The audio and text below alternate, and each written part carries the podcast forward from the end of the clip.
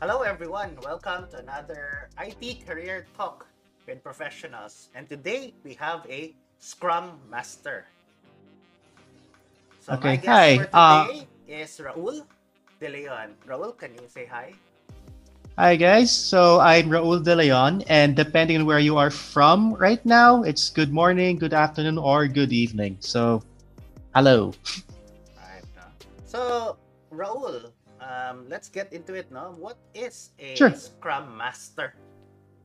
Okay, so basically, yung, uh, the textbook definition, they are basically servant leaders who lead what we call a development team, and uh, usually in Scrum projects. So when I say servant leaders, um, wala wala na yung ano, yung traditional pagsamong leader, yung parang boss na didictate ng orders na ito gawin mo to, gawin mo yan, bawal yan, bawal ito. Okay. Scrum Masters, on the other hand, um, they're supposed to una yung empower or encourage yung development team members na to fully exercise yung kanilang talents, not in just one specific area, pero para lang ma-complete yung uh, goal, no? So in Scrum, we call them sprints, pero para sa mga siguro yung mga ano, yung mga na, hindi masyadong familiar sa IT but more on the classic project management side, you might know them more as milestones. Mm. Okay? So um, well, we'll call them sprint kasi yan ang kasanayan namin as uh, Scrum Master. Right, so right. basically, um, kada sprint, um, usually may yung yung ano, yung development team members and working together with what we call the product owners. Um, product owners, you can say they're the, they're the masters or of the no of the project. Like yung ano yung what goes in, anong dapat gawin ng mga development team members, si product owner mga kasalita or siya yung magsasabi. Um, kahit pa CEO ng company yan, ang susundan ng development team member is not the CEO, hindi yung finance na nagsusulat ng kanilang paycheck, although he may have some sort of control, no? Pero it's the product owner ang susundan. So, where do Scrum Masters come in? We help empower the development team to fully maximize their potential. We help the product owner arrive, um, kumbaga parang formulate yung goal, yung prod, yung product, okay? And we facilitate uh, yung events if kailangan. When I say events, ito yung mga ceremonies or meetings what happens with a, a scrum, uh, with a, within a sprint, okay? So that's pretty much it, it about the Scrum Master. You can pretty much say na it's the next evolution ng classic project manager because um, I also take I've also took notes uh, yung ano yung traditional project management. Uh, kanila magagali yung scope sila magde-develop ng scope. Sila mag ay they monitor what we call the Gantt chart. Okay. by the way spoiler alert hindi na uso Gantt chart sa Scrum. Okay. So um they monitor the Gantt chart kino-compute nila yung ano yung uh, expenditures ng project. So nangyari sa Scrum or in Agile that role has been split into two product owner and scrum master okay so scrum master is what uh, I'm handling right now sila yung magtatanggal ng mga impediments sa development team member and we also uh, yung nga em- yan ang pinaka-focus natin empower the development team members Okay. Right, right. No? So in terms of um, very interesting tong Scrum Master, no? Especially to the people Mhm. who have first time have heard of this, no? Kasi maybe galing ka school, wala naman to sa school masyado yung Scrum Master. wala Yung project management, maintindihan pa na nila kasi may parang project leader, tapos yung ano no, yung parang i-distribute Yes. na may may taga document, may taga code, parang tapos may leader. Um, yes Right. So, siguro ang question dito, yung Scrum Master, pwede rin ba siyang developer? Or uh, pwede ba siya yung parang lead developer? Well, there's no written uh, rule kung what a Scrum Master can do, no? Kasi yung what they're trying, ano, um, uh, siguro I'll be jumping ahead, no? Although feel free if I'm speaking na in Greek kung di na naintindihan, okay? One of the tenets ni Agile is that, yun nga, we're supposed to be agile, flexible enough.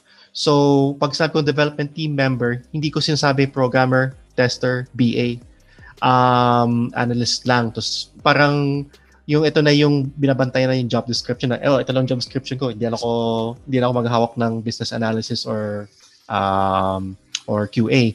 So the Scrum Master, he can be the lead developer, he can be the project manager. Okay? Although it's preferable na nag-focus siya sa Scrum Master role. Although nothing is stopping him from being the lead project, uh, lead developer sa isang project. There's no rule against that. Although parang it, it can be implied na they'd rather somebody else take that role. Right, right. No?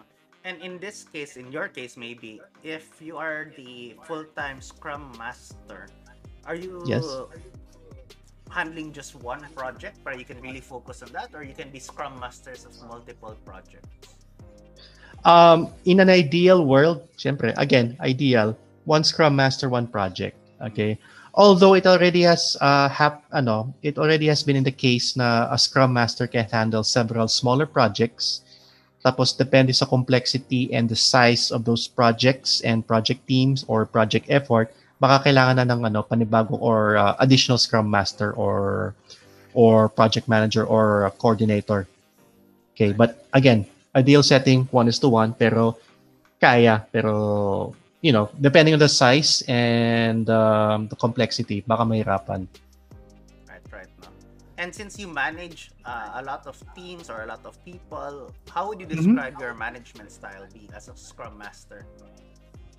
um that's a funny that's a good question no Rafa, uh, Rafael no kasi I've been described na past teams ko yung iba nagsabi I'm lax Mm-hmm. Tapos, yung contradicted din, yung kabilang team naman nagsasabi micromanager daw ako. I mean, it's, parang, okay, ano pa talaga? But, but kidding aside, man, um, I consider myself na, ano, yung, I'm the type of manager, boss, or leader na if I present the problem, I trust you to be able to solve it as best you can.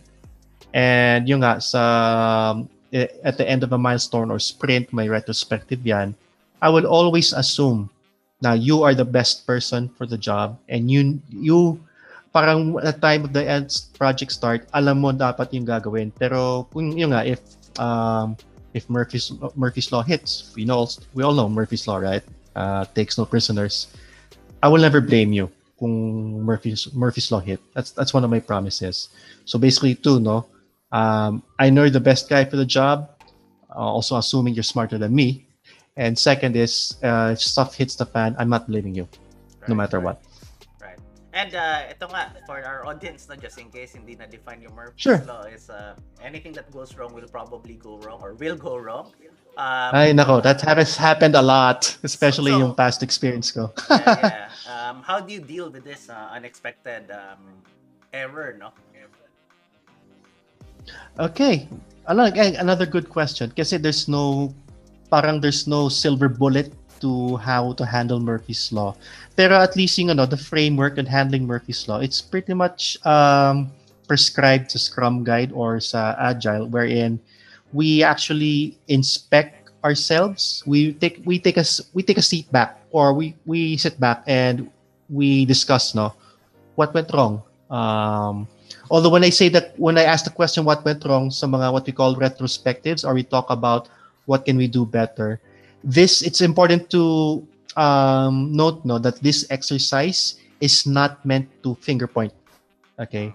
We just want to improve the process. We just want to know what we can do better. We want to know what are the things that are totally out of control na kailangan talaga i-escalate. That's the purpose of the question what went wrong? It's not ah kasi dahil si person A. Ay hindi dahil sa person B. If that happens in retrospective and as scrum master I have to ano uh, I have to act as referee now ops ops ops hindi yan yung goal ng retrospective natin. Okay? So that's it's honestly just an honest conversation without any judgment. As for me ah, that's the best way to approach Murphy's law. Right, right. Although, if I may ask, no, parang if no one is, no one, no one is blamed, quote unquote, or no one's, Yeah. ano, does that also mean no one is responsible, responsible enough, or is that the Scrum Master is blamed, or the Scrum Master is the one? Ah, ku- kung kunyari may nagkama, parang, oh nga eh, kung something goes wrong, sinong blame, no? right. So For again, example, uh, maybe hindi is it like hindi masyad hindi naglagay ng buffer or hindi okay. um, hindi na plan well enough no how does that affect siguro you as a Scrum Master or product. Ah, okay. So, if ano, uh, if it res- if the result comes from sa retrospective na ah kasi hindi maayos ang scoping. Okay. Mm-mm. If that's the case, then we will have to have a conversation with the product owner na yung nga hindi maayos yung pag-scope, no? So, just an example, um, in a without breaking my NDA, no? So, in a recent uh, project, um, tapos na yung so nalat nalatag na yung mga specifications, um, na test ng na clear ng QA, na deploy ng DevOps. In other words, it's planchado na. So in other, it's a tracking tool namin which we call Jira, which by the way, um, very great tool for agile projects. Uh, done na siya with that uh, beautiful green done status. Ngayon, uh, may bumoto na ano na uh, syempre kapag uh, user nag-report, they don't know kung bug yan o hindi lang kasama sa requirements. No? Right. So they'll state a problem. Okay. So um, we have to ano, uh, one thing I've learned is that when we state the problem, I've learned to be more sensitive when describing it to the developers. Kasi uh, it happens na in my view, I'm just stating ang yung difficulty ni customer. Mm. Pero yung baka pagdating sa developer or sa team na may mali silang ginawa na hindi nila na, fix na kaagad kaya sila rin naging defensive. That's why yung yung nga yung ini-emphasize ko na you have to establish parang it's important to establish that relationship. It's important to establish that rule na porket I'm describing a problem, it's not your fault. Okay? So true enough, it's not exactly their fault because it's a missed requirement kaya nagka-problema yung aberya yung user. Mm. So that missed requirement means na change request. Tapos ang usapan. Right? I mean, if it's a change request, then we work on the change request kasi importante kay user yan. Right. Right. Right. So that's what happened, no. So um siguro ano for those in ano um thinking about uh becoming a Scrum Master, just be careful na lang siguro when you describe that kasi there are there are yun nga, there are folks na pag sinabi mo may problema, magiging, magiging defensive ka agad. Okay. right. Um, let's talk about naman this time. You know, you're very Mhm. comfortable um, as a Scrum Master in sense like you're really uh, in the IT field at the moment. Let's talk Uh-huh. about your journey na. No, um, how did you Ah, okay. into the IT field? Um, were Okay. you did you start in the IT field from from high school or did you even for, for, foresee that you would be a Scrum Master or obviously not the title Scrum Master kasi hindi pa Yes. uso yun uh, at the time, no? Pero were you really inclined to IT uh, before? Okay. Okay, so this is going to be a very interesting uh, kwento, no? Mm. So, actually, when I was back in high school, I just heard of the job title Systems Analyst. When I was when I high school, I'm talking about, ito na, halata ng edad ko. I was a senior in 1995, pag-graduate na. Ay, hindi. Mali, 98 to 99, senior na ako noon. 95, freshman pa lang ako eh. So I've heard the title, job title, Systems Analyst. Oh, anong ginagawa nila? Ang pagkasabi sa akin noon, ah, type types computer. Tapos, syempre, during that time, pag sinabi mong ganitong amount, ang laki ng pera, tapos type lang na type ng computer. Uy, okay to ah. Sige, gusto ko maging systems analyst.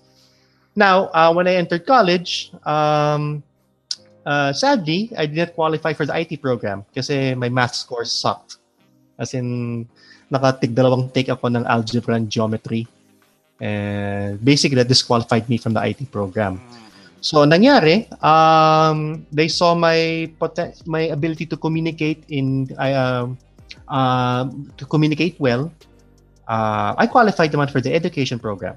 Education. So, education as in pang teaching. Mm-mm-mm. Okay? So, uh, siguro back then, I could have felt na, yeah, fine, I can communicate well. In fact, uh, until now, I always, I still wonder paano ko nakapaspasa nun. Kasi I always considered myself as the introvert. Mm. Pero from the way I talk, supposedly, hindi daw pang introvert yan. Yung mga gusto ko doon ako sa sarili kong sulok, no? Um, parang I so, sort of stuck like a sore thumb back then in college sa education program because maybe, you know, maybe I didn't quite jive well. So I'm like, okay, fine. So true enough, nung pag-graduate ako ng college, eto, I met one of my, ano, um, I met one of my neighbors. He's actually the head of a headhunting company. Mhm, mhm. Uh, no, isa ako sa mga napunta sa call center industry back Mm, in uh, okay. 2003. So I was taking phone calls for um, customer service for uh, mobile uh, mobile phone company sa States. Mhm, mhm. And then eventually I also um, was a customer service rep for um, for um, how can I say this? An electronic payment system again without breaking NDA. It's what you use online to make payments. So you can pretty much guess sino yung major player dyan na connected to a huge auction site, right? Yeah, you can make the connection already, right? Ah, okay, okay, sure. yeah. So anyways, um now during that time, mahilig ako sa games. In fact, munti ako mag-kick out nung college. Mm, I saw this course back um may advertisement na we're offering a course on game design. As in game design. Mhm. So, nakita ko yung siguro dahil nga sa education background ko, nakita ko na yung pagsabing game design, hindi ito yung drawing drawing kasi the most complex drawing I can do is a stick figure with hair, right? So, game design there it's like parang if you're going to translate that uh, to uh, non-game software terms, you can say that they're like the uh, solutions architect or yung software yung nagsusulat yung how does the parameters of the software what's it for ano yung purpose niya. Yes, yes. that's what game design is all about. So I was I took a, I took the course. So habang yung mga kasama ko sa call center pag after shift uh, mag-iinuman gigising ng ano uh, late ako naman uuwi na mag, magmamadali umuwi kasi uh, sa every rest day ko I have to wake up again considering na galing ako sa ano sa mid shift so I enter my shift at 12 midnight uh, tapos gigising ako ng 7 a.m. kasi may class ako ng 7.30 Right, right. just to study game design. That's how, parang that's at that time, that's how parang that's already m- my inclination towards IT. Yung, yan ang pinakamalapit ko, game design. Yan ang una kong basically study course on into IT or software software uh, industry, game design. So, um, twist of fate, I actually got promoted sa call center. So, hindi na ako naka, tele, ano, babad sa telepono uh, into a quality assurance analyst naman. Kami naman nakikinig kung nag-compliant ba yung si agent, no? Yes. And then eventually, I was promoted to quality assurance supervisor, which is basically yung TL ng mga QA analysts. Right. So parang na-limelight na yung pinag-aralan kong game design.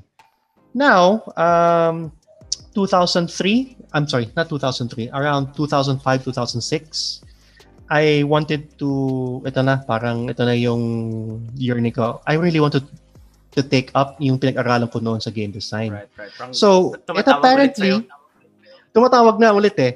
Ngayon, hindi mo exactly waste yung call center industry ko. Kasi yung nga, um, we, supposedly we can deal well with time pressure and we can communicate well kasi nga the first generation ng mga call center agents, you can definitely say magagaling magsalita yung mga yon, no? Mm, mm, mm. Tapos, yung dahil nga may background ako to quality assurance as uh, in quality assurance, I mean, fine, it's different rating uh, an agent's call between um, performing quality assurance checks sa software, but the principles are still the same. Right. Na we have to identify yung uh, metrics and what will make this software successful, what makes it, you know, um, convenient to use, and if it'll match the ano yung users uh, requirements no yan yung na-translate ko yung background ko sa quality assurance in the call center sa software. Tapos um I basically joined in as a uh, software tester. As in manual testing no? Kasi wala akong alam sa automated testing eh. Kasi I didn't again I didn't I don't have any scripting background. Surprise. Right? I can't program. Siguro yung pinaka programming ko is HTML yung pang pang message board pa no? So um I started as a QA tester tapos um again I have to retool myself doon ako nag-aral ng project management yung traditional project management na meron pang um, design phase, negotiation phase, uh, development phase, testing phase, deployment, yung traditional waterfall. Okay. In between, uh, again, during my, you know, when I was studying that, doon ko naman na, ano, yung na-discover yung term agile. So, pinag-aralan namin yung agile. Um, there are actually different, several flavors of agile, no? The ones I'm most familiar are basically Scrum and Kanban. Okay. So, to cut the, siguro yung slightly fast forward, I eventually was promoted promoted as uh, associate uh, game producer or project manager sometime 2000 2013 no so ayun I handled my a small team of game developers testers and I still remember that my first software project I handled as a project manager slash scrum master um, it was a chat application for uh, a dairy company in the US. I know it's very varied, right? So at that time, ito na, I was taking baby steps na uh, in Scrum. So andyan na yung mga daily stand-ups natin. Um, we also had alignment sessions with uh, with the product, well, our product owners like the client, yung POC na kausap namin, and then my project close or retrospective, okay? We were doing the baby steps, okay? So, nag-expand din yung projects ko. So, I handled several more mobile games. And then, I eventually, um, one of my biggest projects at that time was porting an Xbox 360 game into mobile. Okay. Okay. Medyo ano, challenging, right? Yeah, right? Okay. So, one of the chal- it's also the project that sort of um, yun ba yung trial of fire ko? Kasi, ang dami ko natutunan sa project na yun. Um, yun nga, it, uh, one of the biggest lessons it taught me is that I should have been more brave na pag sinabi ko, hindi, lugi kami, lugi tayo dyan, I should have said that. Okay, tapos, uh, hindi na exactly bahala na na magalit sila, but yun nga, that's the important message there is that if you see something that's go, about to go wrong, and it's definitely going to be bad news, you have to say it. You have to get, you know, you have to have those balls to say it. And if alam mo, um, malulugi yung company or malulugi sa tao mo yung direction, you have to speak up as uh, the servant leader. Okay, that's one of the lessons I've learned now. So from there, um, I was you can say I was practicing Scrum or Agile since 2013. Um, I just got certified last year for Scrum Master. Pero ito pa yung isa pang plot twist. I had to take two takes to pass the exam. Okay. Kasi nung first time I took it last year, um, I was cocky. Because sabi ko, oh, I pretty much studied Scrum Agile since 2012, 2013. It's 2020. Alam ko na dapat yan. Eh, because I was so cocky, I I failed miserably by two points. Ang sakit, no? so, um, it's just a wake-up call for me to further review. And um, after roughly two to three weeks, I took the exam again. So, kung dati, two points na lang pasado na, ngayon, minus two points na lang. So, pasadong pasado na ako. Mm, wow, ah. Uh, almost perfect. Mm. Almost perfect, that's right. Kasi two, per- minus two, po- two points, two percent points na lang papasa na ako. Ano eh, perfect na eh. Mm. So, uh, that's where I, that's ano, uh, where I'm at right now, no? So, as you can see, unlike other candidates you, you probably have interviewed in the past na talagang soft computer engineering or computer programming ang pinag-aralan, I came from a non non-software related course in college at um, totally walang kinalaman sa computer, but I still made it. Um, so my advice to those who are thinking to switch to IT, um, ito no, number one, um, your background, what made you right now, hindi sayang yan. Kasi akala ko sayang yung taon ko sa education, sayang taon ko sa call center. Hindi yan sayang. Kasi one thing I noticed dun sa mga uh, peers ko sa ano, especially sa developers I uh, uh, I've worked with, no, is that yes, they're very smart. They're more intelligent than me, for uh, for sure, no. But I noticed that um, when it comes to communicating with the client or with a stakeholder or simpling ano yung communicating with another team member. Mhm. Okay? Kailangan lang tulong. And that's where I was able to um, basically get them all together in a single room and point them to a single uh, objective, no? And another thing that also um, I'm thankful for is that kaya kong i-translate yung as best I can, I'm able to I pride myself in being able to extract yung sinasabi ng programmer or developer and convert that to something what we call business English or yung um, yung kaya maintindihan ng client na walang alam sa computer. Mas wala lang alam, alam sa computer. Okay. I pride myself in knowing that, no. And also yung being able to gather people to have that yeah, I never knew I had the charisma, no. To gather the people to tell them that this is the problem we need to solve. Pero unlike other bosses, I will not tell you how to solve it. You tell us how we are going to solve that problem. I enjoy that exercise the most. Basically, the interaction with the people. Right, right, right. And um, so to parang basically to summarize a little bit, no, um, Mhm. for our audience, uh, it seems like to me a good path could also follow is that you Yes. take you take a QA role and then to then become a scrum master or project manager no? Parang it seems like a good progression as well because as QA you are the one who's evaluating uh, you, initially as QA you're not the one making the scope you're not you're, but you're evaluating the scope now it's applied properly and then when you move Yes. towards project management and scrum master ito Mhm. na it you are now more um, the experience as a QA helps you in, in that in that set of skills no? Um, you can say it's one of the pathways. Yes, Kasi there are Scrum, I've I have met and worked with Scrum Masters na galing talagang IT. So they have the advantage naman na dahil nga alam, they, it's their field, it's their uh, bread and butter, they know how to code, they can program. Mas equipped, parang alam mo, parang may advantage lang sa akin when it comes to ano, uh, when it comes to yung software design or engineering uh, from impediments ng development team, no? my it just so happens my forte is more on user experience. Uh user experience and um i just learned that i just got the term now design thinking yung being able to get everybody in one room and talk about the problem. That's my basically my unique edges though ux and design thinking. Pero yung iba kung software expertise doon silang lamang. What am i really trying to say? There's actually more than one path to becoming a good scrum master. Right right my path just so happens to be more on UX and um, collaboration.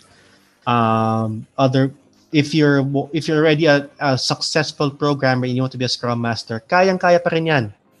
Okay, nothing's gonna stop. Ano, there's no one set of path to become a Scrum Master. What I want to recommend though is that if you want to be a Scrum Master, the no, regardless of your background, you have to be comfortable talking to people you have to be comfortable um actually actually yeah you have to be very comfortable talking to people. When i say to people your team the clients or kahit yung bossing you have to be com- comfortable talking to people all all three types no? Right right right. If you want to be a successful project um, scrum master um let's um add a ne- the next let's go to the next question is towards especially Mhm. communicating and working no uh, as scrum masters Yeah. there's a lot of coordination but right now it's Yes. all uh, remote working no uh, we're not Oh, anymore yes. in the office no how how do you feel about remote working Well, it is a challenge kasi um, I've came I've always worked in offices my entire life. Uh, in fact, ngayon, recently lang ako na napunta sa work from home environment. So, before, kung may kailangan ka lang update or just want to uh, get a quick uh, uh, catch up with a colleague, punta ka na sa station niya, tap his desk and, hey, what's up? Okay. Now it's not, pos- not so possible. No? So, um, well, again, thanks to the tech advances of technology today, we have uh, stuff like Zoom, Google Hangouts, we have Right. Skype, we have Slack. That's how we can collaborate, no?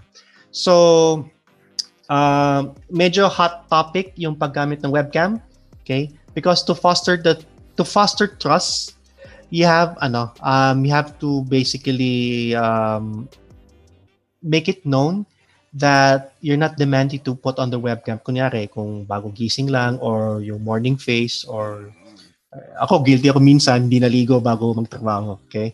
Uh, but a secret. Okay.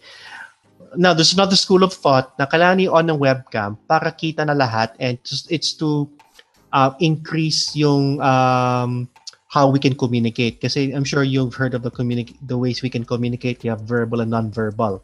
Verbal is what, you know, we're just talking right now. Yep, yep. And non-verbal, we're talking about yung um, the Body cues like yung yeah. expressions, okay?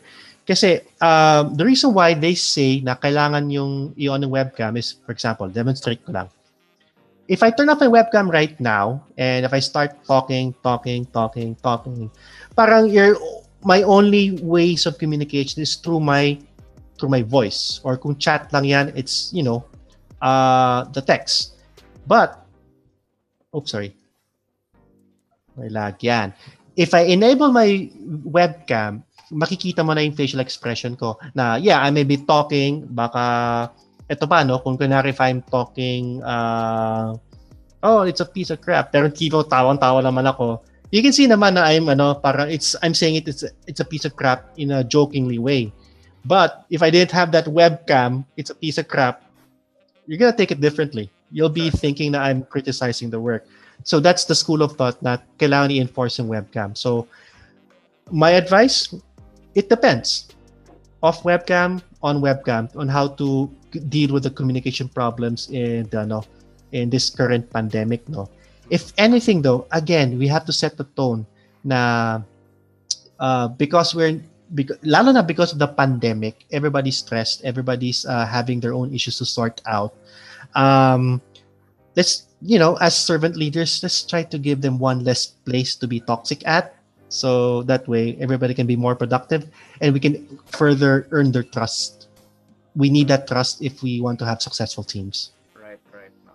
Um, so your last question na for for Sure. for us now is basically uh, our audience will listen, have listened to your story. They say, "Oh, you have successfully entered or shifted into IT career now." Pero Mhm. in your own definition, what is success to you? Success to me is uh, I know I'm successful if, in my career is um, if you know I wake up every morning and I cliche no I don't feel like going to work. Pero it's true na if you wake up every morning you you're actually looking forward what's gonna happen next what's the next puzzle to solve what's the next challenge to tackle at work. You know you're successful already okay?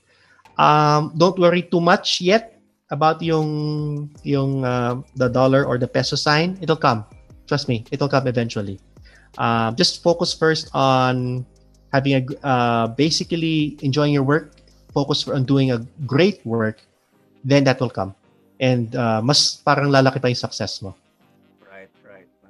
And uh, so, guys, again, uh, thank you so much, uh, Sir Raul. If you have any questions, everyone, don't forget on YouTube, you can always put in the comment, no? If you are listening over Spotify or other platform, I'm not sure how that's um how you can leave a comment, but you can definitely message me as well so that we can you know uh, I can give the feedback to Sir Raul no and everything though again Okay. guys uh, feel free to reach out to us uh, thank you again Sir Raul siguro one last Thank no? you. um do you have any Sure. La- shout out or any anything that you are currently passionate about no Okay, so when it comes to ano, uh, to my professional side of uh, my life, no, uh, shout out to the Agile Philippines Facebook group. Actually, you can get a lot of tidbits there, and um, shout outs, sh- siguro shout outs din sa former teachers ko in game design kasi they're the ones who got me to IT in the first place. right So, Sir Gabby Dizon, Sir Ranulph Goss, thank you. Uh, kayo yung unang teachers ko in IT. right. And uh, lastly, um, well, what can I say? Just, you know, uh, if you think you to switch to IT, just do it. Okay. And stick to what, ano, don't forget your main strength. Okay. So just stick to that. And you should be fine. all right thank you again and everyone goodbye thanks for All right, listening good night. Thank you. And of course, if you like our content, don't forget to hit that like button, subscribe button, and notification bell.